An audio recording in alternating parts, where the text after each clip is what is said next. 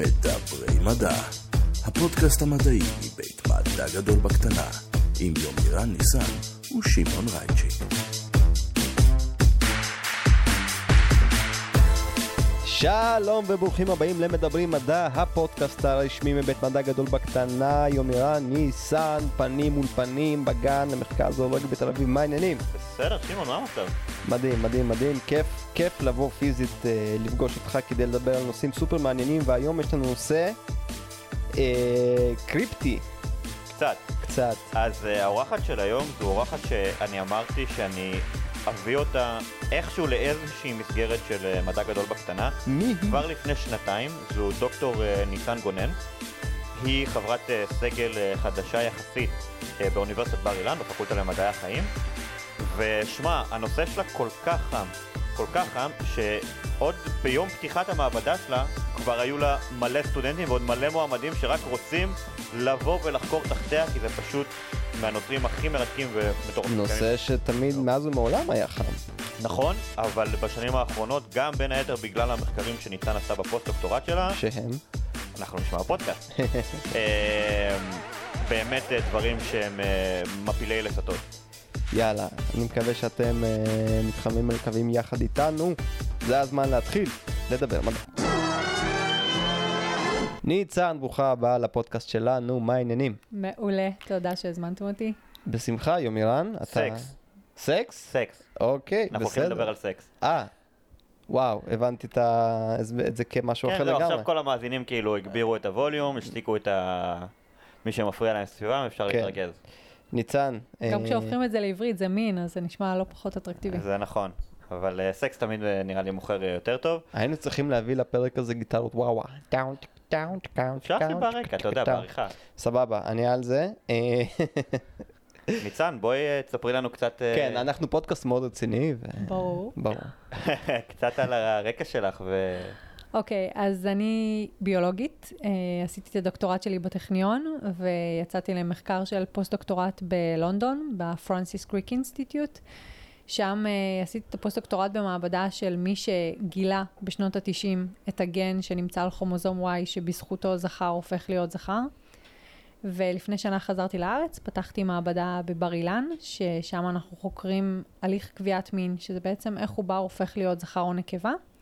יש לנו הרבה מחקרים שקשורים גם לפוריות אה, ולפתרון של בעיות של פוריות.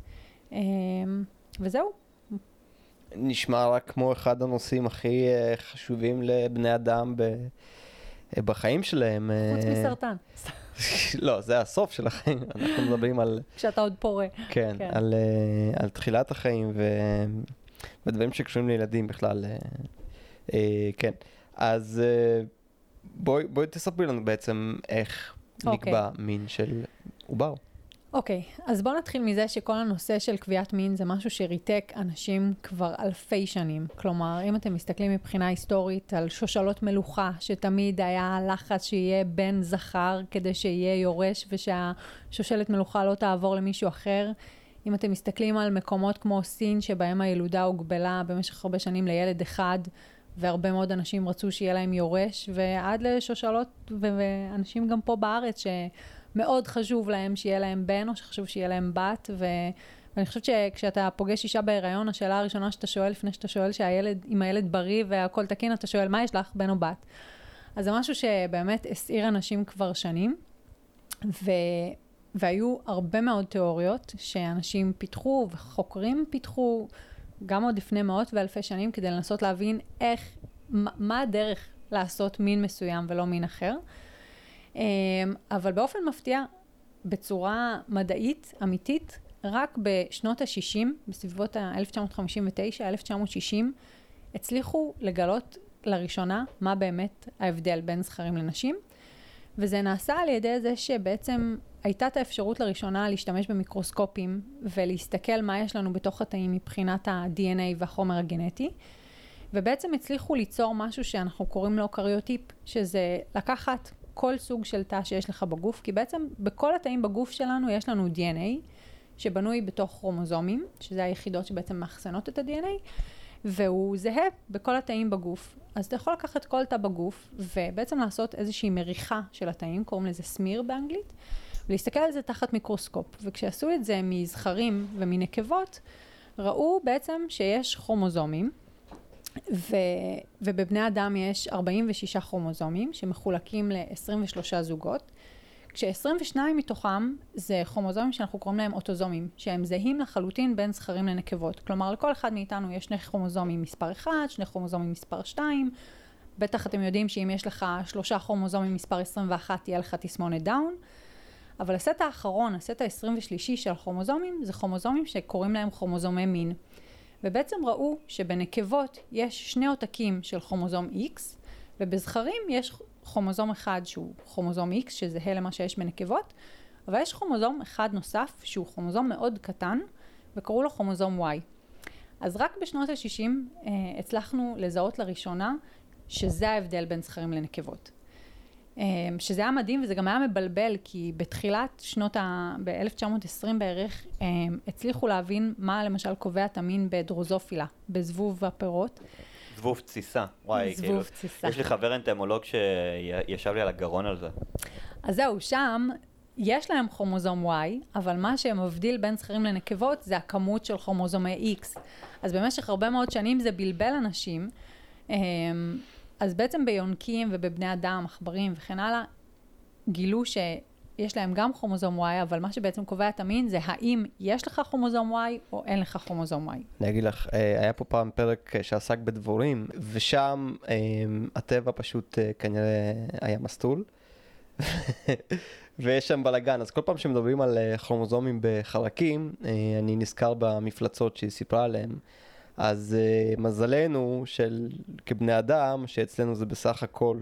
אז אגב, בהקשר הזה, שתדע לך, שהיית מצפה, וגם אנחנו מצפים כביולוגים, מאחר שכל הנושא של קביעת מין, עצם זה שיהיה לך זכרים ונקבות, זה חיוני להתפתחות של כל הזנים שקיימים בעולם.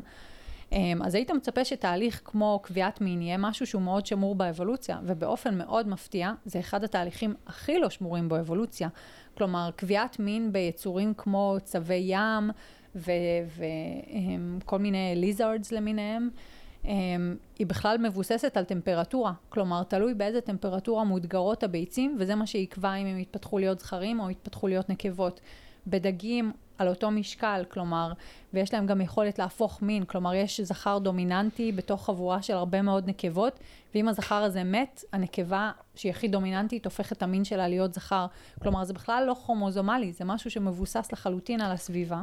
יש לי שאלה, והטרידה אותי עוד אה, לפני שבעצם אה, קבענו את הפרק הזה, סתם, פשוט לא זוכר אפילו למה חשבתי על זה, אבל למה בעצם יש זכר ונקבה? למה המנגנון הזה או הדפוס הזה קיים בכל מקום, כולל צמחים, כולל אה, מיקרואורגניזמים? אוקיי, אז זו שאלה מאוד טובה.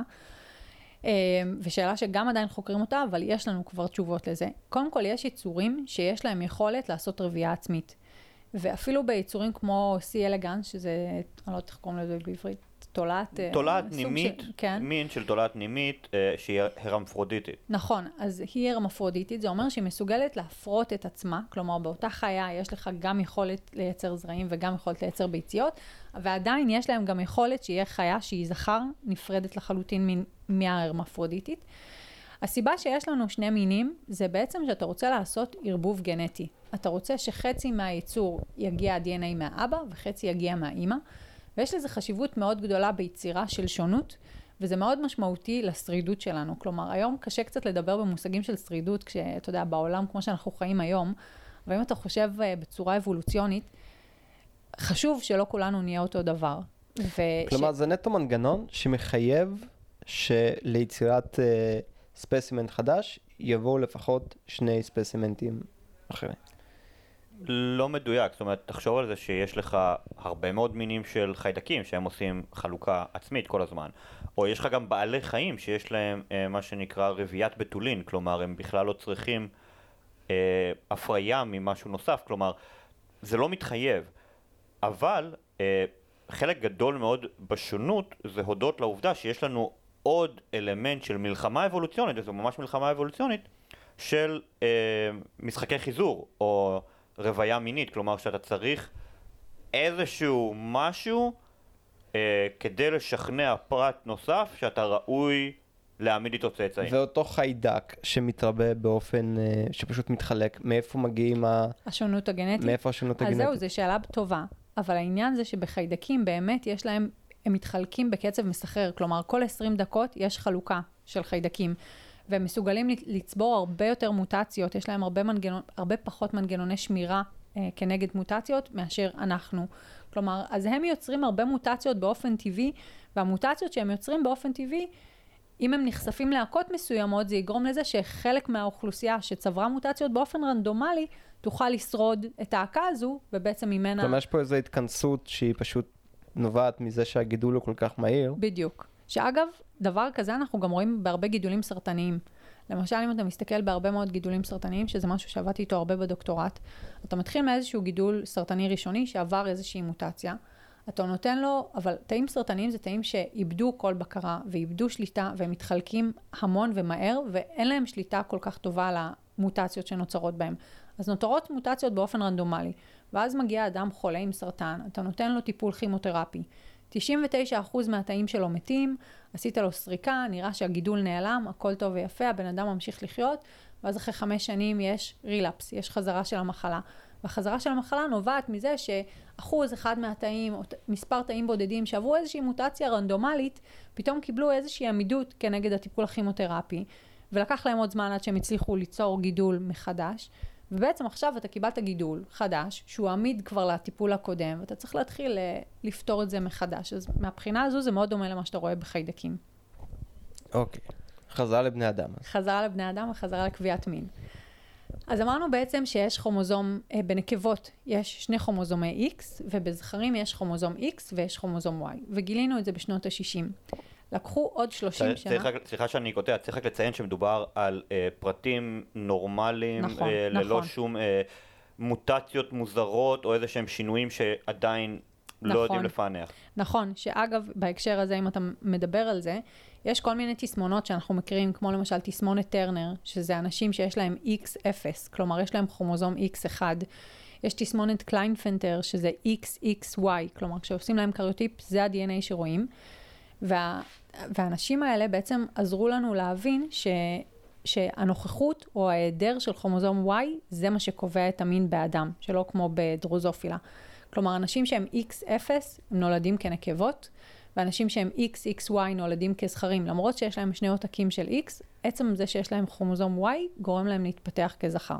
אז אמרנו שנקבות הם XX וזכרים הם XY, ואז משנות ה-60 לקחו עוד בערך 30 שנה עד שהצלחנו להבין מה על כרומוזום Y קובע התפתחות לזכר. זה המון זמן ב, ב, בעולם המדע של המאה השנה האחרונות נגיד. מה, מה בעצם היה הפער בין שנות ה-60 לשנות ה-90 כשמדובר בעצם על נושא שהוא חם, זאת אומרת, על נושא שהוא מעניין ו- וחשוב. זה נושא שהוא חם, ובאמת חקרו את זה הרבה שנים, אבל היה צריך שתהיה התפתחות ביכולת הגנטית וביכולת של ה sequencing ועריכת הגנום ו- ולייצר אה, עכברים טרנסגניים, עכברים רגע, שיכינו... רגע, רגע, מה, מה זה עכברים טרנסגניים? אוקיי, סליחה. להקת מטאל, כמובן. כמובן. עכברים טרנסגניים זה עכברים שעשינו להם איזשהו שינוי בגנום, שעשינו מוטציה, שהכנסנו איזשהו רצף שלא היה שם קודם, אמ, וזה בעצם מה שהוביל להבנה של מה יש על כרומוזום Y. אז כרומוזום Y זה כרומוזום קטן, אמ, שמכיל משהו כמו 20 גנים, כלומר מעט מאוד גנים, וזה בסך הכל הגיוני אם אתה חושב על זה, כי לנקבות, כולנו חיות חיים שלמים, בריאים ותקינים עם שני כרומוזומי X. ואין לנו- וארוכים יותר. כנראה גם ארוכים יותר. Um, לא יודעת אם מאושרים יותר, סתם. אבל uh, בלי כרומוזום Y. אז חייב להיות, כלומר, מה שכן יש על כרומוזום Y, לא צריך להיות נחוץ לנקבות, ובאמת רוב הגנים שיש על כרומוזום Y זה גנים שקשורים לתהליך של ספרמטוגנזה, שזה תהליך של יצירת זרע, שכמובן זה משהו שנקבות לא צריכות לעשות, אז זה הכל מסתדר הגיוני. גם אוזניים שעירות אגב, נמצא שם, אני רק אומר. הבנתי, יש, וואו. יש, יש מחלה בהודו, שלגברים שם יש ממש כאילו, אתה יודע, כמו פאות לחיים כאלה, אותו דבר רק מהאוזן. גדול. מהמם. אה, גם לי. אבל רגע, הרי יש דברים שנקבות צריכות לעשות, שזכרים לא צריכים לעשות. נכון. אה, זה נכון, אבל אה, זה יותר ברמה של, תכף אני אסביר לך, פשוט בזכרים אין בכלל שחלות, כמו שתכף תשמע, אז הם לא מגיעים למצב שהם יכולים לעשות את הדברים האלה. וכמובן שיש גם הבדל בין זכרים לנקבות מבחינת איזה גנים מתבטאים, ומתי הם מתבטאים וכן הלאה, אז זה לא ההבדל היחיד בין זכרים לנקבות, אבל זה הטריגר שמתחיל את הכל. אוקיי, אז בשנות ה-90 הם נמצאו, היה מרוץ מטורף בין כמה קבוצות, הם, חלק היו באנגליה, חלק היו בארצות הברית. אמ, שבעצם ניסו לגלות מה הגן על כרומוזום Y שבעצם גורם לזכר להתפתח לזכר. והמנחה שלי, יחד עם קבוצה ב... שהייתה בקיימברידג' בזמנו, הוא עבד על עכברים והם עבדו על בני אדם, וביחד הם הצליחו למצוא את הגן הזה. אז הגן הזה זה גן שנקרא SRY, השם המלא שלו זה Sex Determining Region Y, זה בעצם האזור שקובע את הסקס ויושב על כרומוזום Y. ומצאו אותו על ידי שילוב של מחקרים שנעשו גם באנשים וגם בעכברים. המחקרים שנעשו באנשים זה שישנה קבוצה לא מבוטלת, מאוד גדולה, של אנשים שיש להם היפוך מין. מה זה אומר? זה אומר שיש חוסר התאמה בין המין הגנטי, כלומר XY או XX, למה שהאנשים האלה מופיעים בפועל. יכולים להיות לך אנשים שהם XY, אבל נולדו כנקבות, לכל דבר, עם שחלות ו- והופעה נקבית ומערכת רבייה נקבית, הכל נקבי. ולהפך, אנשים שהם XX, אבל הם נולדים כזכרים. עכשיו, כשהופיעו האנשים האלה, המעבדה בקיימברידג' עבדה על דגימות של חולים שהם XY נקבות, והם ניסו למצוא מה מוטנטי באנשים האלה, והם מצאו מוטציות בגן הזה שנקרא SRY. במקביל, אבל הבעיה בבני אדם שאין לך בעצם יכולת לעשות מודיפיקציות בהם, אתה לא יכול לשנות דברים, אז אתה תמיד חייב איזושהי חיית מודל לאמת את מה שאתה מוצא. רק בסין. אה, האמת שבאמת בסין עשו דברים כאלה, אנחנו אפשר לדבר על זה בסוף בהקשר של קריספר ועריכת גנום, אבל כן. אמ, בקיצור, אז מה שנעשה במעבדה של המנחה שלי באנגליה זה שהם לקחו עכברים, עשו מוטציה בגן הזה SRY, במקביל של הגן ההומני, ובעצם הראו שהעכברים למרות שיש להם כרומוזום Y, הם XY, אז היית מצפה שהם ייוולדו כזכרים, הם נולדים כנקבות עם שחלות בפנים וכל הגניטליה הנקבית. ולהפך הם עשו, ובמקביל, לא, לא להפך, הם עשו ניסוי נוסף, שבו הם לקחו עכבר והכניסו לו, זה מה שנקרא עכבר טרנסגני, הם הכניסו לו פרגמנט של כמה, כמה אלפי נוקלוטידים, שהכיל בתוכו את הרצף של הגן SRY, והראו שכשהעובר הוא XX ומכיל את הרצף הזה שמכיל את הגן SRY, העכבר הזה ייוולד כזכר. עשו את זה בעזרת קריספר? אז לא היה קריספר, עשו את זה בשיטות הרבה יותר מצובחות, אבל uh, לא. אני עשיתי דברים דומים, בעזרת קריספר נגיע לזה אחרי זה. מגניב. אוקיי, אז הראינו ש-SRY, הראינו, הם הראו ש-SRY זה הגן שקובע את המין. אז איך בעצם זה קורה, גם בגוף של, של אנשים וגם בגוף של עכברים? בעצם במהלך ההתפתחות העוברית, בהתחלה נוצר לנו איבר שנקרא הגונדה הבי-פוטנציאלית. זה איזשהו איבר ראשוני שהוא זהה לחלוטין בין זכרים לנקבות, ו... ובעצם, רגע, יודעים מה? בואו נלך צעד אחד אחורה. איך, איך נוצר XY ו-XX? המין שלנו נקבע בשנייה של ההפריה. אני מניחה שאתם יודעים שבעצם הפריה נוצרת על ידי איחוד של תא ביצית שמגיע מהאימא ותא זרע שמגיע מהאבא. עכשיו, האמא היא XX, אז הביצית תמיד תכיל בתוכה כרומוזום X. האבא הוא XY, ובמהלך היצירה של זרעים וביציות אנחנו צריכים להפחית את הכמות DNA שלנו, החומר הגנטי, לחצי.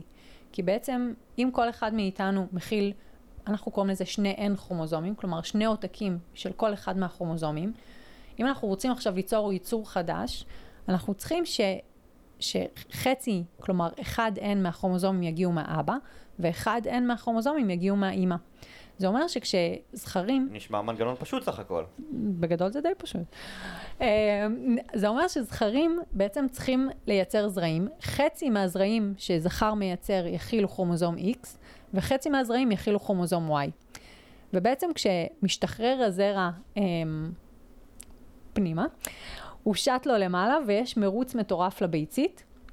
ובעצם הזרע שיגיע ראשון ויהיה מוצלח ויעבור את המסע המפרך, יפר, יפרה את הביצית. אם הזרע הזה הכיל כרומוזום Y, ייווצר לנו עובר שבעתיד יתפתח להיות זכר, ואם הוא הכיל כרומוזום X, יתפתח עובר שיהפוך להיות נקבה. אז בגלל זה כל הסיפורים של האבא קובע את המין ובגללך אני בת ובגללך אני בן, בגלל האבא זה לחלוטין נכון. כלומר, ויש הרבה מאוד סיפורים שמדברים על זה, הבול בנת למשל, שמישהו מסוים יודע לעשות רק בנות, זה לחלוטין נכון כל הסיפורים שלנו. המין, אם אתם רוצים להאשים מישהו במין שלכם, זה את אבא שלכם.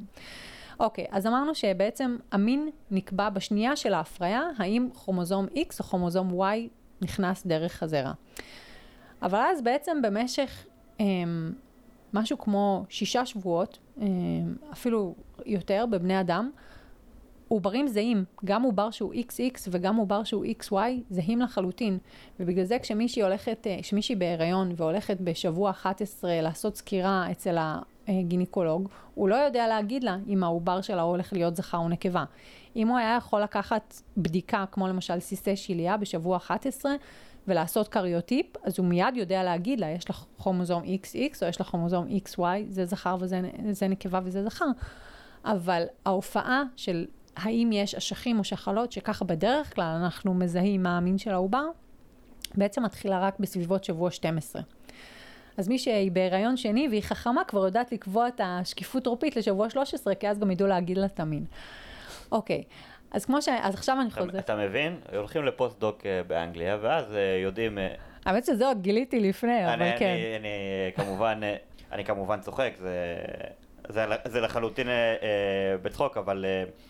העניין של, אה, את יודעת, של רקע מדעי מחקרי, זה עוזר לחלוטין בדברים ברור, האלה. ברור, לגמרי עוזר. כאילו, אה, אה, את יודעת, כמות הפעמים שאני מבקש, שמבקשים ממני קרובי משפחה, אתה יכול להגיד לי מה כתוב על המסמך הזה שהרופא כתב בשפה מוזרה? ברור, אתה הופך להיות היועץ הרפואי של המשפחה. כן, אבל אני אומר להם, חבר'ה, אני, אני, אני ביולוג, אני כאילו, אני מתעסק בעטלפים, אני לא, או בתולעים, כאילו, בואו. ועדיין זה כנראה יותר טוב ממה שרוב האנשים יודעים. בגלל זה הבת זוג שלי רופאה, וזה... אתה מבין, אתה כבר הלכת לשלב הבא, פשוט כאילו אמרת... יש לי אבל שאלה, אם אנחנו כבר יצאנו, מה הופך את הכרומוזומים של האבא לאלה שקובעים? זאת אומרת, למה XX של האימא לא יכול פשוט להגיד uh, זוז? לא, ה-XX של האימא באמת אומר זו, אם יש, אם האימא, האימא תמיד נותנת X. כי האימא במקור היא XX, כן. כשאתה יוצר משני N בעצם אז ביציות... אז הפוך, אז למה אבא שמביא X ו-Y למה X שלו לא יכול להיכנס? הוא במקום? יכול להיכנס, אבל אם יש למשל, זה יותר ברמת ההתאמה בני, בין הבני זוג. מדברים על זה שאם למשל יודעים שזרעים שמכילים כרומוזום Y הם מאוד מהירים, אבל הם פחות עמידים. וזרעים שמכילים כרומוזום X הם יותר איטיים במרוץ, ייקח, ייקח להם יותר זמן לטפס למעלה לביצית, בחצוצרה, אבל הם שורדים לאורך זמן יותר. אז קודם כל יש עניין של התאמה, יש נשים שלמשל הרמת חומציות שלהם ברחם ובחצוצרה הורגת סוג מסוים של זרעים. אז למשל כל הזרעי XY, ש... אה, סליחה, כל הזרעים שמכילים כרומוזום Y שהם פחות עמידים, פשוט ימותו, ובגלל זה יש את הבולבנטים שכל הילדים mm-hmm. שלו הם רק בנות. יש גם... אה, אה... אז במקרה הזה דווקא, זה, זה כן יכול להיות אשמת, במרכאות כמובן. במקרה של כן. ה-PH זה באמת האשמה של האמא, ויש נשים שבאשכרה הולכות לאנשים שמייעצים להם, תשנו את התזונה שלכם לפני ההיריון ככה, ותאכלו ככה וזה, כדי שישנה לכם את ה-PH ודברים כאלה, וזה לפעמים עוזר. ב-50% מהמקרים זה עוזר, ב-50% מהמקרים לא. אבל uh, יש כאלה ש... בעצם אומרים, וזה לדעתי הדבר הכי נכון מדעית, שאם אתה רוצה שיהיה לך זכרים, מאחר שהם מהירים, כדאי שההזדווגות תקרה אחרי הביוץ, כלומר שהביצית כבר תהיה שם, ואז הזרעים שמכילים Y יוכלו לרוץ מהר ולהפרות, ואם את רוצה נקבות, כדאי לך להזדווג אחרי הביוץ, כלומר, אה, סליחה, לפני הביוץ, שקודם ייכנסו הזרעים ורק אז תצא הביצית, ועד אז כבר ימותו ה-Y כן. וישרדו ה-X. אז יש לזה הרבה, שתדע לך שיש המון נשים שמחפשות את כל הדרכים אה, כלומר, אתה יודע, גם אם אתה מסתכל אחורה על אה, שושלות מלוכה, שהיה רגע, צריך אוקיי, אבל בסוף נגיד uh, עשינו את כל מה שצריך, והגיע XY mm-hmm. לביצית. למה ה-Y בא לידי ביטוי ולא לא, זה לא X? שמגיע XY, מגיע או X או Y. תחשוב שכל... כי זרע... תחשוב שנייה רגע שכל הגנום שלך, אם אתה ממש לוקח אותו ופותח אה, אותו... אה, כלומר הזרע מכיל כבר, כבר, כבר, רק, מכיל... רק את הכרומוזום האחד. נכון. הזרע מכיל 22 כרומוזומים ממספר 1 עד 22, והמספר ה-23 יהיה או X או Y, כי דיברנו על זה שהזרע צריך להיות 1N, הוא צריך להיות חצי מהכמות DNA. תחשוב שאם אתה לוקח את כל הכרומוזומים שיש לנו אה, בתא, נקרא לזה תא רגיל בגוף שלנו, שהוא לא תא דם, אוקיי? אה, כדורית דם אדומה, ואתה פשוט לוקח את ה-DNA הזה, מוציא אותו מהגרעין, פורס אותו, כמו שניצן אמרה, ואתה מסדר אותו לפי כרומוזומים.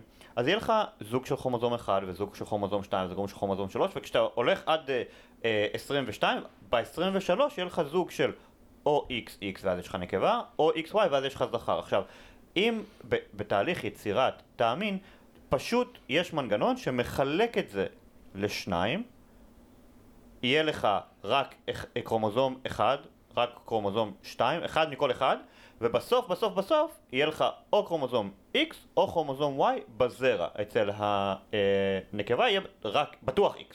כי יש לה רק שני איקסים כן. לתת. ואז השאלה, מי, מי הזרע שהצליח להפרות את הביצית? האם זה זרע שהיה לו כרומוזום Y, או זה זרע שהיה לו אוקיי, כרומוזום X? עכשיו הכל מובן, ואני מוכן לחזור הלאה. להקשיב. כן. אוקיי, אז, אז אמרנו שבעצם בהתחלה יש, אה, עד בערך שבוע 12 בהתפתחות העוברית של בני אדם, ה- העוברים זהים לחלוטין. אתה לא יכול להבדיל ביניהם, אלא אם כן אתה עושה מי שפיר או סיסי שליה. אה, ובעצם בהתחלה, בתחילת ההתפתחות העוברית, מתפתחת לנו בגוף רקמה שנקראת הגונדה הבי-פוטנציאלית. גונדה זה בעצם שם כללי לאשכים ושחלות, או אברי רבייה. אמ, ובהתחלה האיבר הזה יש לו פוטנ... הוא ראשוני והוא מכיל את כל סוגי התאים שצריכים להיות, אבל הוא לא ממוין. זה אותו איבר ראשוני שיכול להתפתח אם גנים מסוימים יתבטאו, הוא יכול להפוך להיות אשכים, ואם גנים מסוימים אחרים יתבטאו, הוא יהפוך להיות שחלות. עכשיו, איפה נכנס לידי ביטוי הכרומוזום Y? אז כמו שאמרנו על כרומוזום Y, יש את הגן 10Y. 10Y מתחיל להתבטא בתאים מסוימים בגונדה הבי-פוטנציאלית הזו, והוא זה שעושה את כל הטריגר ומפעיל כל מיני ביטוי של גנים שגורמים לגונדה הראשונית הזו להפוך להיות אשכים. אם 10Y לא נמצא, כי אין לך כרומוזום Y, אז גנים אחרים יתחילו להתבטא, ואז הגונדה הזו תהפוך להיות שחלות. כל הדבר הזה שאמרתי עכשיו, זה נקרא קביעת מין ראשונית. באופן כללי אנחנו מחלקים את הקביעת מין בבני אדם ובכל החיות לקביעת מין ראשונית וקביעת מין שניונית. קביעת מין ראשונית זה האם הגונדה הראשונית הזו תהפוך להיות אשכים או שחלות, והקביעת מין השניונית זה בעצם כל אברי מין השניוניים שיש לנו, שזה אה, האם יהיה לנו אה, את הגניטליה הנקבית, או אם יהיה לנו את הגניטליה הזכרית, כלומר אם יהיה לנו שחלות, ו, ו, אה, סליחה, אם יהיה לנו חצוצרות ורחם ו, אה, ופוט, ו, או בזכרים, אם, אם יהיה לנו אה, אפידידימיס, וסורי, כל המילים בעברית עוד לא יושבות לי טוב, ופין, וזה גם משפיע אחרי זה בשלבים מאוחרים יותר, האם יהיה לנו מחזור, האם יהיה לנו, רמת הסיעור מושפעת מזה, האם ישתנה לנו הכל או לא. וכן הלאה. כל הדברים האלה זה קביעת מין משנית. בעצם כל ה... אה, מדברת, כל התהליך של ההתבגרות המינית שלנו בדיוק, לצורך העניין. בדיוק. זה, זה גם התבגרות מינית, אבל זה גם דברים שעוד קורים במהלך ההתפתחות העוברית. כלומר, ההתפתחות של החצוצרות והרחם והפוט, זה משהו שקורה במהלך ההתפתחות העוברית, אבל זה עדיין נקבע, קביע, נקרא קביעת מין משנית, בגלל שכל הדברים האלה מבוססים על הורמונים. אז חלק מהתפקיד של הגונדות זה כמובן לייצר את התאי מין. באשכים אנחנו מייצרים זרע, בתהליך שנקרא ספרמטוגנזה, ובשחלות אנחנו מייצרים ביציות, בתהליך שנקרא איאוגנזה. אמ, אבל מעבר לזה, השחלות הן גם איבר אה, הורמונלי, הן מייצרות הורמונים.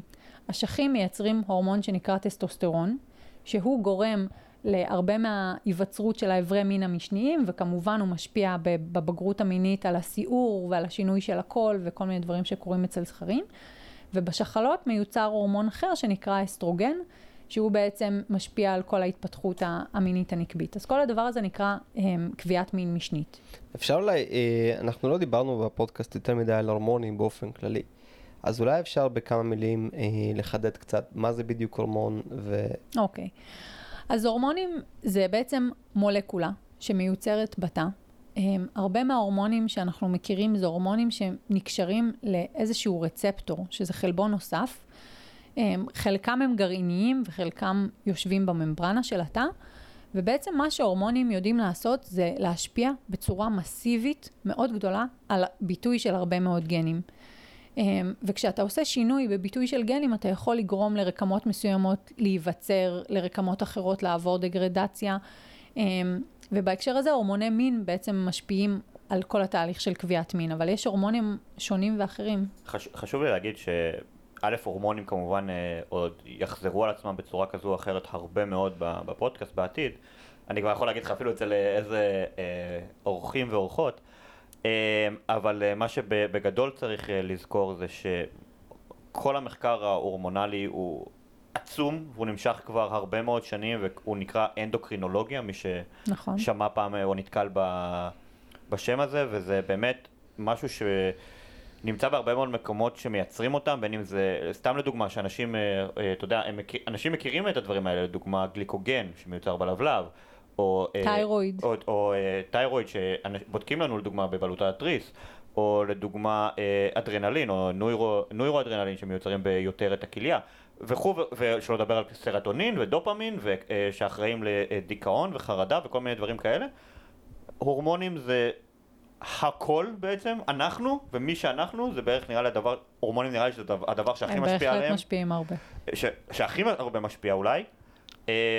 ואנחנו פשוט ניגע בהם בהרחבה מאוד. כלומר, זו דרך כימית להביא לביטוי של גנים מסוימים. בדיוק. או להניע תהליכים. או להניע תהליכים. כן. להניע תהליכים בצורה שהיא מסיבית, כלומר שאתה יכול עם פקטור אחד, עם גן אחד, עם חלבון אחד, להפעיל אלפים של גנים בו זמנית. קח לדוגמה, אה, שוב, גם לא בהכרח גנים, אבל אפילו תהליכים, לדוגמה אינסולין, שהוא הורמון, שכשהוא משתחרר, אתה פשוט מה אתה עושה? אתה פשוט מכניס הרבה מאוד uh, גלוקוז וסוכר מה, מהזרם הדם שלך כן. אל תוך התאים. Uh, כי, כי המערכת חשה שיש הרבה מאוד, זאת אומרת יש כאן השפעה מערכתית מאוד מאוד גדולה ויחסית מהר. אני די בטוח אגב שהורמונים זו הדרך שבה יומרן שכנע אותי להמשיך לעשות את הפודקאסט. שאלת מקודם איך... אה, ממכר אותך. זה נכון. כנראה אוקסיטוצין. ההתלהבות. שם לי בקפה. כן. אוקיי, אז, אז בעצם דיברנו על זה ש... שיש את הגונדה הזו שהופכת להיות אשכים או הופכת להיות שחלות. אז מה בעצם אנחנו חוקרים במעבדה? כן. אוקיי, אז אנחנו במעבדה הם, אמ, מתעניינים, לה, כלומר אנחנו יודעים כבר הרבה מאוד מהגנים שנחוצים לקביעת... אמרתי לך שטבעת תנחת מאחרייך. כל פעם מדהים אותי מחדש הגן הזואולוגי. כן, מקום נפלא. אוקיי, בהחלט. Um, קשה לי להתרכז, סתם. אוקיי, אז דיברנו על זה ש... על... שבעצם אנחנו יודעים שיש את SRY שמפעיל קסקדה של גנים שנחוצה ליצירה של אשכים, וגנים אחרים שאני לא אכנס אליהם נחוצים לקביעה של שחלות, אבל um, כשאנחנו, הזכרתי מקודם קצת את כל הנושא של חולים עם היפוך מין. אז כל הסיפור עם החולים האלה, ו... וזה לא בדיוק נכון אפילו לקרוא להם חולים, באנגלית אנחנו קוראים להם individuals. זה, זה מצב מאוד קשה, לא מבחינה רפואית, כמו שהוא קשה מבחינה פסיכולוגית. זה, התדירות של המופעים האלה זה תדירות יחסית גבוהה, זה 1 ל-2500 לידות יהיה עם פנוטיפ שכזה. באופן כאילו אה, עולמי. סטטיסטי. נכון, זאת אומרת, סטטיסטי. זאת אומרת, זה נע בין 1 ל-2500 ל-1 ל-4000, תלוי באיזה אזור בעולם אתה מסתכל, אבל זה מאוד מאוד נפוץ. מה יותר נפוץ? זאת אומרת שיש לך XY נקבה או XX זכר? יש את שניהם, אבל אנחנו הרבה, יודעים, הרבה יותר יודעים להסביר את המקרים של XY שהם נקבות מאשר XX שהם זכרים. Um, ומה שקורה זה שיכול להיות לך אישה, שכל ההיריון שלה, תלך, תלך לסריקות, תעשה את כל הבדיקות ויגידו לה, מזל טוב, יש לך בת.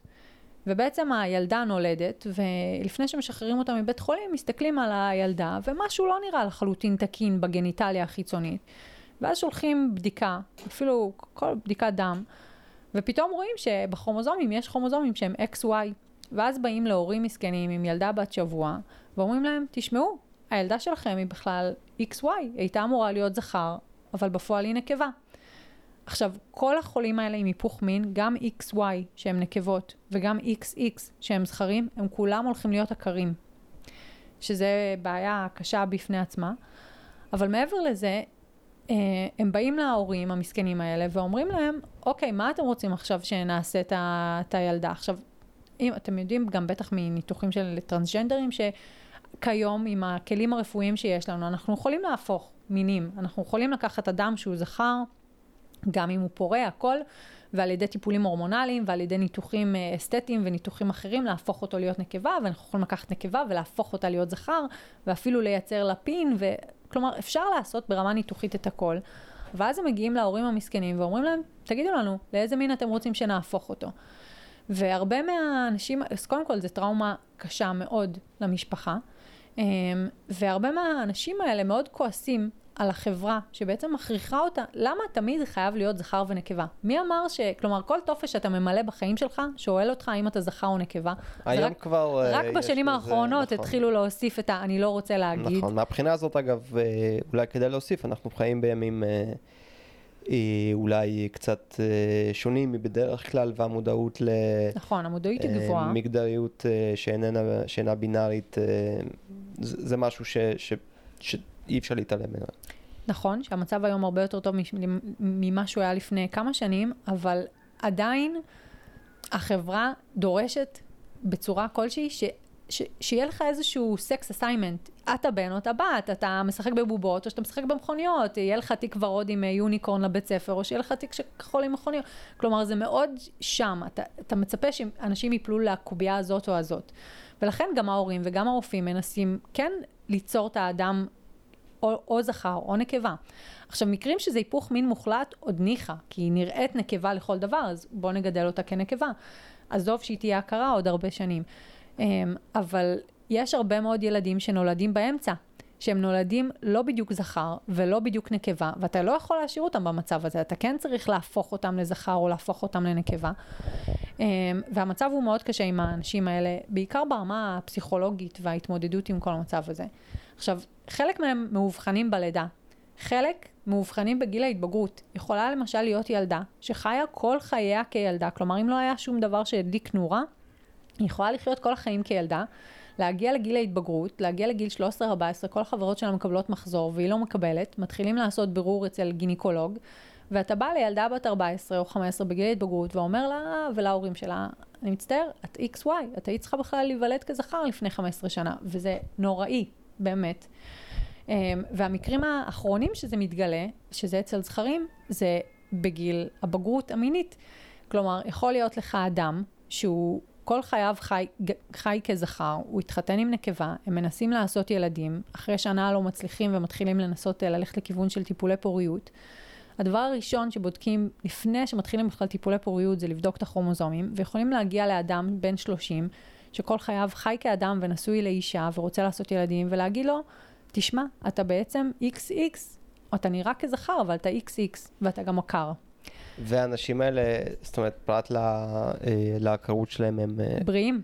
בריאים והם, אה, יש להם. תפקוד מיני תקין והכל. כן. הם בריאים, שוב, תלוי האם ההיפוך הוא מוחלט כן, או לא, אבל כן. הם בריאים, יש להם תפקוד מיני תקין לחלוטין.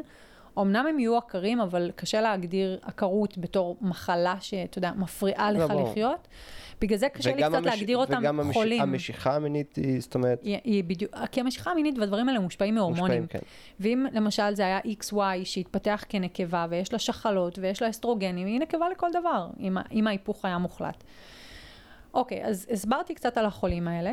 מה, בגלל שאת מדברת פה על, אה, על משהו שהוא על ספקטרום, כלומר, את אומרת, יש לי בקצה אחד היפוך מוחלט אה, נקבה, בקצה שני היפוך מוחלט זכר, ואיפאשהו באמצע יש הרוב איזשהו, באמצע. או הרוב באמצע אפילו, את אומרת, שהם במצב אה, שיכול להיות להם אה, אה, איבר אה, מין נקבי, ש, שהצורה שלו קצת, אה, אפילו ברמת, ה, מהמם. ברמת של, של תינוקת. נכון, אה, משהו קצת מוזר, אה, אולי איזשהו פין שמתחיל לבצ... נכון. לבצבץ או משהו, ומה בעצם כאילו גורם ברמה המולקולרית כבר, והביולוגית מולקולרית, לשינוי הזה, זאת אומרת, אנחנו יודעים לאפיין את זה? אז זהו. אז מה שגורם, לש... קודם כל, מה שגרם לשינוי קרה באמצע ההתפתחות העוברית. אז אתם יכולים להבין שגם כשאנחנו מאבחנים את החולים האלה, גם- וגם אם הצלחנו למצוא את המוטציה, אנחנו קצת חסרי אונים ביכולת לטפל בזה. כלומר, אנחנו יכולים לעשות טיפולים הורמונליים, אנחנו יכולים לעשות ניתוחים, אז אנחנו כן יכולים לגרום להם להיראות, אבל אנחנו לא יכולים להחזיר את הגלגל אחורה ולגרום להם להיות XY תקין לחלוטין ופורה, או XX תקינה לחלוטין ופורה. אבל, אמ, אבל קודם כל, לחולים האלה ולאנשים האלה, למשפחות, יש חשיבות מאוד עצומה בלהבין מה המוטציה שגרמה להם למחלה הזו. אמ, ועל ידי זה שנבין את המוטציה, אנחנו גם נהיה חכמים יותר בלדעת לתת להם את הטיפול הנכון. כי המוטציות האלה יכולות להיגרם כמובן בגנים שקשורים להתפתחות של הגונדה הביפוטנציאלית לאשכים ולשחלות, אבל באותה מידה יכול להיות שהקביעת מין הראשונית היא תקינה, שזה XY ונוצרו לו אשכים. אבל למשל יש לו מוטציה ביצירה של ההורמון טסטוסטרון, או יש לו מוטציה ברצפטור של טסטוסטרון. אז למרות שיש לו אשכים בפנים ומייצרים את ההורמון, אין אפשרות בגוף שתהיה חישה. ולכן כלפי חיצונית תהיה לו גניטליה נקבית, כי הוא לא הצליח ליצור את הגניטליה הזכרית, אבל בפנים הוא עם אשכים. ואם אתה לא מבין שזו המוטציה, אז לקחת אדם כזה ולתת לו טיפולים של טסטוסטרון ולנסות להפוך אותו לזכר, זה לא יעזור, הוא לא מסוגל להגיב לזה. והמצב שלנו עם החולים האלה היום, זה שלמרות שאנחנו יודעים כבר המון גנים שנחוצים להתפתחות של אשכים וגנים שנחוצים להתפתחות של שחלות, אנחנו כיום במצב שרק 50% מהמקרים של החולים אנחנו מסוגלים לבוא למשפחות בחזרה ולהגיד להם, המוטציה שגרמה להיפוך מין בילד שלכם היא בגן הזה והזה או באזור הזה והזה. שזה מצב מטורף, כאילו, במושגים של הרפואה ואיפה שאנחנו נמצאים היום. וזה במקרים של XY, שהם, שהם נקבות, ובמקרים שהם XX, שהם זכרים, 80% מהחולים אנחנו לא מצליחים למצוא את המוטציה. עכשיו, מה זה בדיוק למצוא את המוטציה? איך אנחנו מנסים למצוא את המוטציות בחולים האלה? כשהם מגיעים לקליניקה והם מאובחנים לרוב על ידי אנדוקרינולוגים או גינקולוגים, תלוי באיזה, ש... באיזה שלב הם, הם אובחנו, הם מנסים לעשות עליהם דבר שנקרא exome sequencing, שזה בעצם לעשות sequencing, למפות או לרצף את כל הגנום שמקודד לגנים. אז אתם זוכרים שדיברנו בהתחלה על כרומוזומים ושבכל תא בגוף יש לנו את ה-DNA, החומר הגנטי, שבעצם בנוי בתוך כרומוזומים. אז אני אוסיף ואספר, ש... וכולנו יודעים שב-DNA יש לנו את הגנים, והגנים מתבטאים ועושים את... שנהיה מי שאנחנו, אבל בעצם רק 2% מתוך כלל ה-DNA, ויש לנו בכל תא בגוף 2 מטר של DNA. אם אתה לוקח את ה-DNA ופורס אותו על הרצפה, זה 2 מטר של DNA שדחוס ומלופף וסגור. צריך רק להגיד שאולי זה שני מטר, ב, נקרא לזה ב, באורך, כן. אבל ברוחב, זאת אומרת, כאילו, בזה, זה, זה ברמת... זה מולקולה. ננומטרי. זה ננומטר, זה כן. שני ננומטר, משהו כזה. כן, כן, בהחלט. זה ממש ממש אה, פיצי. אגב, אחת השאלות הפתוחות בביולוגיה מולקולרית זה איך בעצם שלבי הדחיסה האחרונים של ה-DNA נעשה, אולי ניכנס לזה באיזשהו פרק, אבל זו שאלה פתוחה מאוד מעניינת. כן, נכון, סליחה. נכון, נכון. יש הרבה מחקרים על הנושא הזה, איך אתה מלפף את כל ה-DNA. אמ, אז בכל מקרה, דיברנו על זה שיש לנו שני מטר של DNA. אה, ובעצם רק 2% מתוכו מקודדים לגנים, שבעצם יוצרים חלבונים ועושים את כל התפקוד שאנחנו כל הזמן מדברים עליו. ו-98% מה-DNA שלנו זה DNA שבמשך הרבה שנים לא ידעו מהו, וקראו לו junk DNA, כי חשבו שזה סתם כל מיני שאריות אבולוציוניות של וירוסים שתקפו אותנו והשאירו את ה-DNA שלהם בפנים, כמו קורונה למשל, אה, או וירוסים אחרים, או כל מיני אקסטרות שיש לנו שלא ברור מה הם ומי הם ומה הם עושים. רק שתדע, 40, נכון למחקרים אה, אה, מודרניים של גנומיקה, 45 אחוזים, שזה מספר פסיכי, זה כמעט 50 אחוז מהגנום שלנו, של בני האדם, 45 אחוזים זה אלמנטים שנקראים טרנספוזון, טרנספוזונים. זאת אומרת, זה וירוסים עתיקים שנכנסו ופשוט התקב... והתקבעו לנו בתוך ה-DNA, לחלקם עדיין יש יכולת לקפוט קצת ב-DNA שלנו ממקום נכון. למקום. לפעמים זה גם גורם אגב למחלות כאלו ואחרות. אה, אבל 45% זה בעצם השאריות האלה, שניתן לא, מדברת עליהן. אז הקורונה תרגיש בבית, לגמרי, היא לא תהיה לבד. לא, לא. יופי, אני okay. אוקיי. שמח כי זה הדאיג אותי. אז אל תהיה מודאג. אז דיברנו ש-2% מה-DNA בעצם מקודד לגנים ו-98% לא מקודד לגנים. אז אמרנו שכשהחולים מגיעים ואנחנו מנסים למצוא מה המוטציה, אנחנו עושים תהליך שנקרא exome sequencing, שזה לעשות ריצוף לכל הגנים שמקודדים בגנום, שזה בעצם 2% מהגנום שדיברתי עליהם. וגם אחרי שאנחנו עושים את הריצוף הזה של ה-2% מהגנום, כמו שאמרתי, ב-50% מהחולי XY עם היפוך מין, ו-80% מהמקרים של XX עם היפוך מין, אנחנו לא מצליחים למצוא שום מוטציה שיכולה להסביר את ההיפוך מין. שזה ממש מעיד שהמוטציות כנראה יושבות איפשהו אחר ב-DNA, שהוא לא גנים. וזה מה שהמעבדה שלי מתמקדת וחוקרת. שבעצם אנחנו מנסים למפות את ה-98% האלה של הגנום, ששאלת מה הם מכילים. אז כמו שאמרנו, הרבה מהם מכילים כל מיני רצפים ושאריות שנשארו לנו מווירוסים ומדברים שתקפו אותנו ונשארו, אתה יודע, אבולוציונית מיליוני שנים אחורה. אבל חלק מהרצפים זה רצפים שאנחנו היום יודעים שהם רצפים רגולטוריים. אמ, אם תחשוב על פרויקט הגנום האנושי, כשעשו אותו, ידענו שיש לנו בגוף סביבות המאה אלף חלבונים. וכשעשו את פרויקט הגנום האנושי בשנות האלפיים, ציפו למצוא מאה אלף גנים, ובפועל כשסיימו אותו, מצאו משהו כמו עשרים אלף גנים. ונשאלת השאלה, איך עם עשרים אלף גנים, שזה בסך הכל מספר יחסית קטן, אתה מצליח ליצור יצור כל כך מורכב כמו בן אדם? צריך רק להגיד שההגדרה, אמ, דבר ראשון, היום אנחנו יודעים שיש לנו הרבה הרבה יותר מ-100 אלף אה, חלבונים. הדבר שני, ההגדרה של מהו אה, חלבון שונה היא יותר פילוסופית, פילוסופית מאשר מדעית מבחינת כמות ההבדלים שצריך. אה, בסופו של דבר זה, זה מולקולות מסודרות. נכון, ב... נכון, ולכן ההערכה היום היא שיש איפשהו בין אה, רבע מיליון למיליון חלבונים אה, בגוף האדם. שוב, תלוי את מי אתה שואל ותלוי על איזה הערכה אתה מסתכל, אבל מה שניצן אמרה, נכון היום יש באמת 20 וחצי אלף גנים שאנחנו יודעים עליהם, שמקודדים לחלבונים, זה הכל. שזה מעט מאוד, ונשאלת השאלה, איך 20 אלף גנים יוצרים את ה-100 אלף או חצי מיליון, מה שיומירן אמר, חלבונים? אז אני לא הייתי יודע לענות על השאלה הזאת, לולי הפודקאסט הזה, שאני מקשיב לו גם. אז מעולה. אז קודם כל, זה לא התחום התמחות שלי, אבל אנחנו כמובן יודעים על כל מיני מנגנונים כמו... הם, alternative splicing. שחבור חליפי. או, בדיוק, היה חסר לי המילה בעברית. איזה אה, יופי שהמתרגל של גנטיקה נמצא פה. לגמרי. אמ, שבעצם מאפשר לך לקחת גן, ואם אתה חותך אותו בצורה מסוימת, אתה תוכל לקבל חלבון אחד, ואם אתה חותך אותו בצורה אחרת, תוכל לקבל חלבון 2 וחלבון 3 וחלבון 4. זה מנגנון אחד. אבל מנגנון נוסף שבעצם יוצר את המורכבות ואת השונות, כי אם אתה מסתכל על בן אדם, יש לנו מעל 250 סוגים שונים של תאים בגוף. איך אתה יוצר כל כך, מור... כל כך הרבה מורכבות עם כל כך מעט גנים? והתשובה היא שצריך בקרה מאוד אדוקה על הביטוי שלהם. כלומר, הרבה מהגנים מתבטאים בהרבה סוגים של תאים, אבל מתי הם יתבטאו, וכמה זמן הם יתבטאו, ובאיזה רמה הם יתבטאו, כל הדברים האלה צריכים להיות בבקרה מטורפת. וגם כמובן, כמו שניצן אמרה, איזה איזופורם, כלומר, איזה אה, מקטעים מתוך אותו גן יתבטאו ואיזה חלבון ייווצר לנו. נכון. שזה ממש ממש אקוטי וזה עניין בקרתי או רגולטורי. אז לשאלתך, מה, מה זה ה-98% של הגנום? אז דיברנו שחלק זה שאריות שנשארו לנו, וחלק אחר זה רצפים. זה רצפי הבקרה בדיוק, בעצם. בדיוק, זה רצפי בקרה. עכשיו, לחפש את הרצפי הבקרה האלה זה כמו לחפש מחט בערימה של שחת. כי... זה סיוט, באמת, כאילו, אתה לא מבין עד כמה זה סיוט. שנייה, זה מי... מה שנקרא אפיגנטיקה? זה מה שאני עושה, גם, גם, חלק מזה, אבל לא רק. אמ, רצפי בקרה אגב עולים, עונים על ההגדרה לרוב של גנטיקה, כי כשמדברים על גנטיקה זה מה שאשכרה נמצא בתוך ה-DNA, ואפי גנטיקה זה לרוב מה שנמצא מחוץ, מחוץ ל-DNA, אבל בעל השפעה על ביטוי הגנים. נכון. אמ, אז באמת לחפש את, האלמנט, את האלמנטי בקרה האלה זה באמת עבודה לא פשוטה, כי...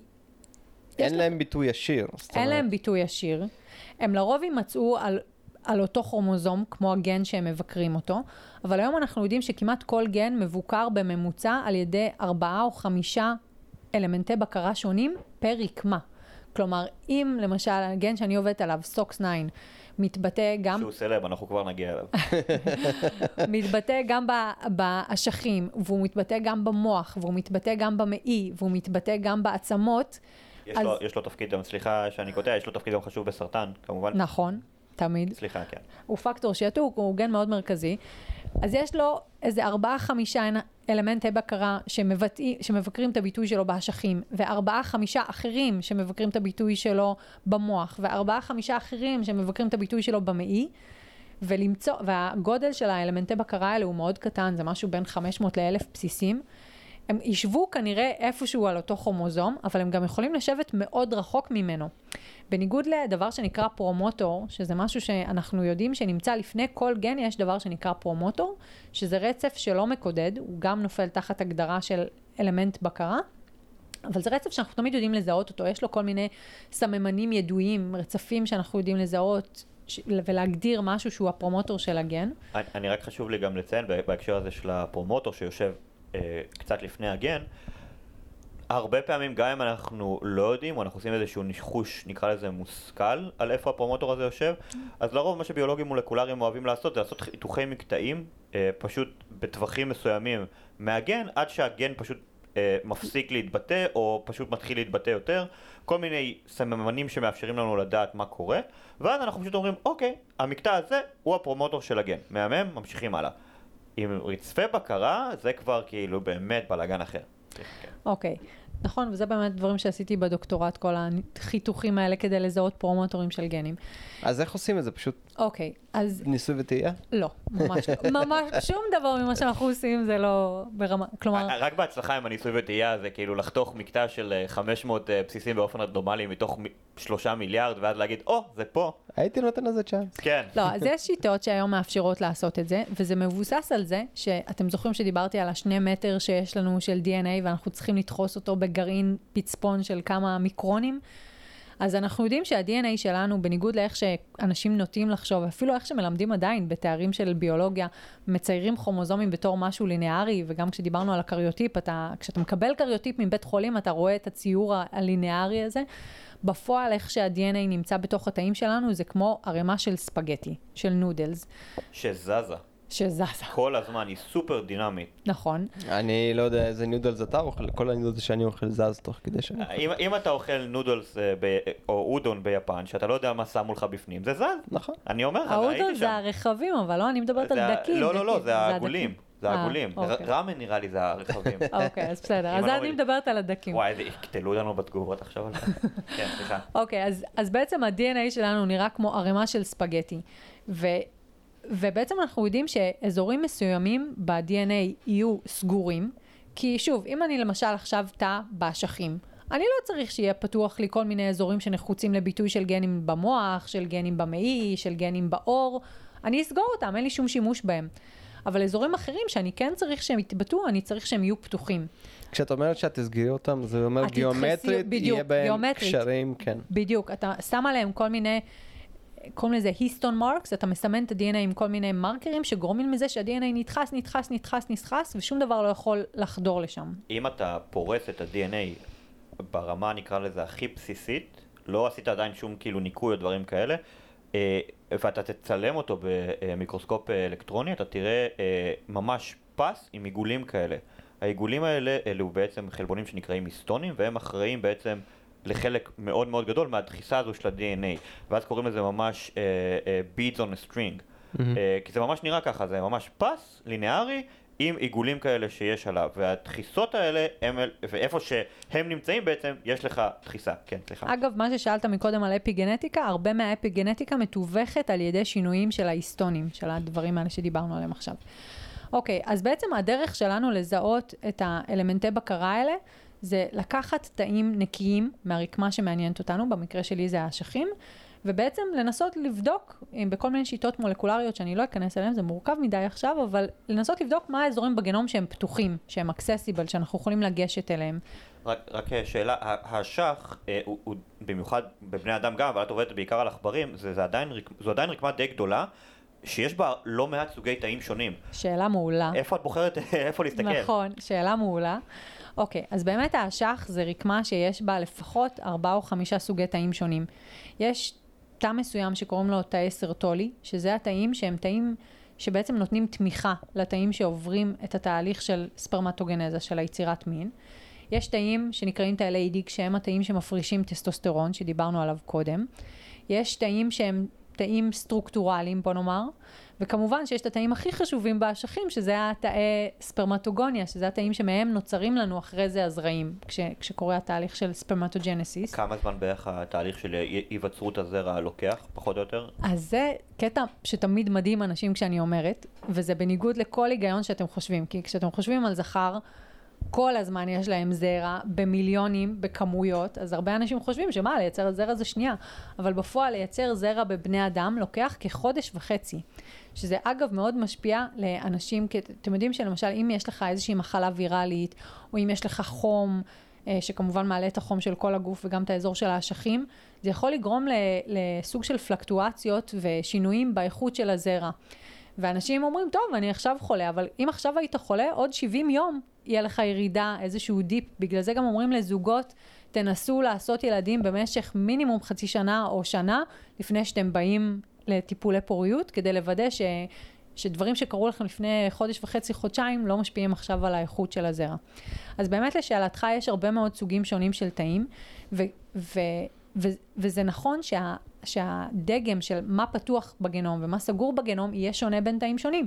כי ברור שתאי זרע, או התאי אב שיוצרים את התאי זרע, בהם מתבטאים גנים מסוימים ובהם דברים מסוימים יהיו פתוחים, ותאי סרטולי ש- שהם תאי תמך יפתחו ויסגרו דברים אחרים, ותאי ליידיג שמייצרים טסטוסטרון יפתחו ויסגרו גנים אחרים ודבר, ואזורים אחרים בגנום, ולכן באמת מאוד חשוב וחיוני לבצע את השיטות האלה שאמרתי שמאפיינות מה פתוח ומה סגור על אוכלוסייה נקייה של תאים.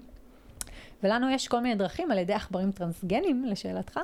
אה, יש לי במעבדה עכברים שיש להם צבע פלורסנטי, צבע אדום, באשכים, אני לוקחת להם אשכים, ורק תאי סרטולי מבטאים את הצבע האדום הזה. ואז אני יכולה להשתמש, אני עושה דיסוציאציה של כל הרקמה לתאים בודדים, ואני יכולה ללכת למכשיר שנקרא פקס, שזה מכשיר שיודע להפריד תאים לפי צבעים שונים, ואני אומרת להם במכשיר פקס, אני רוצה לקבל את כל התאים האדומים. ואז הם מפרידים לי, מתוך כל הסוגי תאים שיש לי באשך, אני מקבלת רק את התאי סרטולי. אני צופה עכשיו שלפחות כמה מאזינים ילכו לרופא שלהם ויבקשו לצבוע את האשכים שלהם באדום. באדום. אה, יש גם בירוק, אני כן. צריך, צריך להגיד ש, שאת האדום הזה רק רואים ב, ב, תחת אור UV. נו לא בכלל, תקשיב, כל סצנת המועדונים, בעיקר של הטכנו. אז דיברנו על האלמנטי בקרה האלה.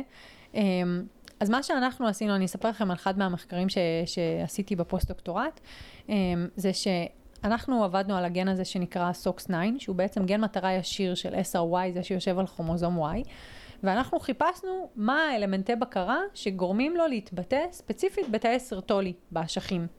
ועשינו את החיפוש של המחט בערימת שחת, ומצאנו כל מיני אלמנטים, ואנחנו הצלחנו למצוא פרגמנט ב-DNA של 550 בסיסים, כלומר רצף ממש ממש קטן ב-DNA, שאנחנו מצאנו שהוא פתוח ואפיינו אותו בכל מיני שיטות, ואז השתמשנו בעריכת גנום, בקריספר, שדיברתם עליה בפודקאסט הקודם, אמ, ובעצם השתמשתי במספריים האלה כדי להוריד רק את ה-550 בסיסים האלה בגנום. ויצרתי עכברים שהם XY, שחסר להם ה-550 בסיסים האלה בגנום. עכשיו, העכברים האלה הם XY, יש להם את כל הגנים תקינים לחלוטין. הגן SRY נמצא ותקין, ואפילו הגן SOX9 נמצא ותקין. אבל הורדתי להם את ה-550 בסיסים של האלמנט בקרה הזה, וכתוצאה מכך העכברים האלה נולדו בתור נקבות. וכשאני אומרת נקבות, זה נקבה מוחלטת. היה להם בפנים שחלות, היה להם אה, אה, חצוצרות, היה להם רחם, והם היו נקב... וכמובן גניטליה חיצונית נקבית, והם היו נקבה לכל דבר. וזה די מדהים, כי בעצם הורדתי 550 נוקלאוטידים, 550 הם יכלו. להתרבות? הם, בבני אדם, אנשים כאלה לא יוכלו להתרבות, ואגב, בהקשר לזה, הם, האזור הזה שאנחנו מצאנו בגנום נמצא בחולים עם היפוך מין, שיש להם באזור הזה שברים כרומוזומליים הרבה יותר גדולים, של כמה אלפי בסיסים ומאות אלפי בסיסים, שזה עדיין מעט מאוד. זה עדיין מעט מאוד, ובאמת ידעו שכנראה החסר של האזור הזה, זה מה שגרם להם להיפוך מין, אבל לא הבינו למה. מה יש באזור הזה שחסר בו, שבעצם מונע מהם ליצור אשכים ולהתפתח להיות כזכרים. ואנחנו הראינו שזה לא החסר של העשרת אלפים או מאה אלף בסיסים באנשים האלה, זה החסר של ה-550 בסיסים של DNA.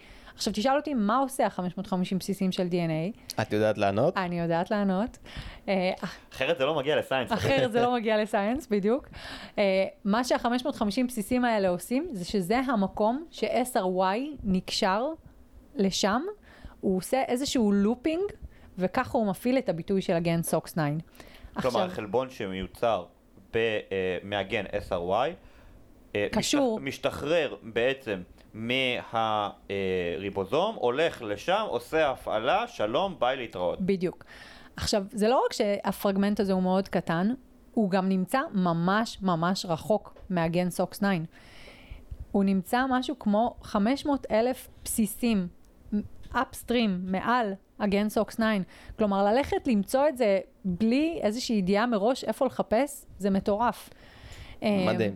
אז זה בגדול הדברים שאנחנו חוקרים במעבדה, ואנחנו מאמינים שהרבה מהמוטציות שגורמות להיפוך מין יושבות ב-98% האלה של הגנום הלא מקודד, ואנחנו אה, בעצם מנסים למפות את כל האזורים האלה, לזהות אותם, להבין מה מהם נחוץ להתפתחות של אשכים ומה נחוץ להתפתחות של שחלות.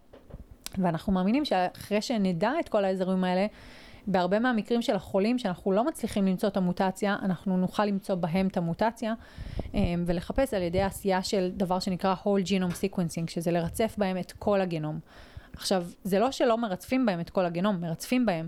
הבעיה היא שכשאתה מרצף את כל הגנום, אתה מקבל המון המון דאטה, וכולנו שונים. אם תרצף את הגנום שלי ותרצף את הגנום שלך, יהיה כמה אלפי סניפים, או single nucleotide polymorphism, כלומר שונות, שרובה היא סתם. היא גורמת לזה שאני אהיה קצת יותר בלונדינית, ואתה תהיה קצת יותר שחור, ו- וקצת יותר גבוה וקצת יותר נמוך, וחלקם לא עושים כלום.